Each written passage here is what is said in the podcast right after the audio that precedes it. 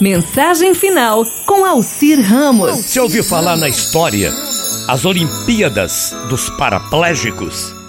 Tempo de Olimpíadas é tempo de aprender com as lições de vida.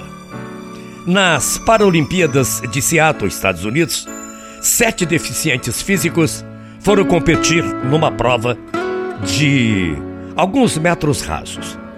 Quando foi dado o sinal para começar, todos saíram correndo. Mas um deles acabou caindo, se machucou. E essa criança começou a chorar, ou uma adolescente como quem. Os outros corredores pararam. E uma mocinha que não tinha um dos braços e estava bem na frente liderando a prova, resolveu voltar e fez a seguinte pergunta: Amiguinho, por que você está chorando? O garoto não sabia falar e apontava para a perna. Ela então começou a fazer o carinho nele, a fazer uma massagem, a conversar com ele, tentando ajudá-lo. Os outros, observando aquilo, também voltaram e, ajudando o garoto a levantar-se, se abraçaram, todos os sete e cruzaram a linha de chegada todos juntos.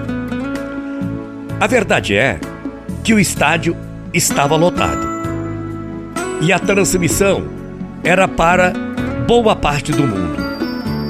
E num primeiro momento, todo mundo que estava naquele estádio ficou mudo, ficou sem palavras. Mas depois só se ouvia um barulho ensurdecedor. Era um barulho de muitas palmas e uma multidão chorava.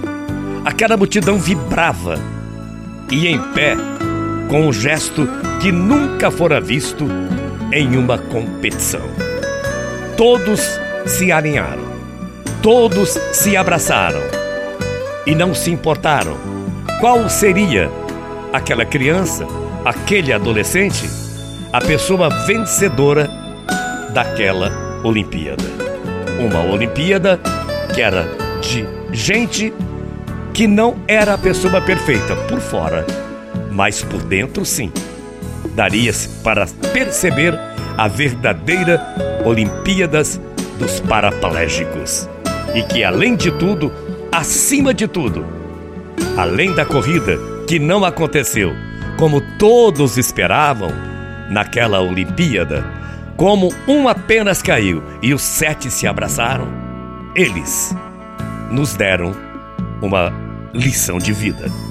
Você já pensou se em sua família, em grupo de colegas, em sua comunidade, houvesse um pouquinho mais de participação e cooperação?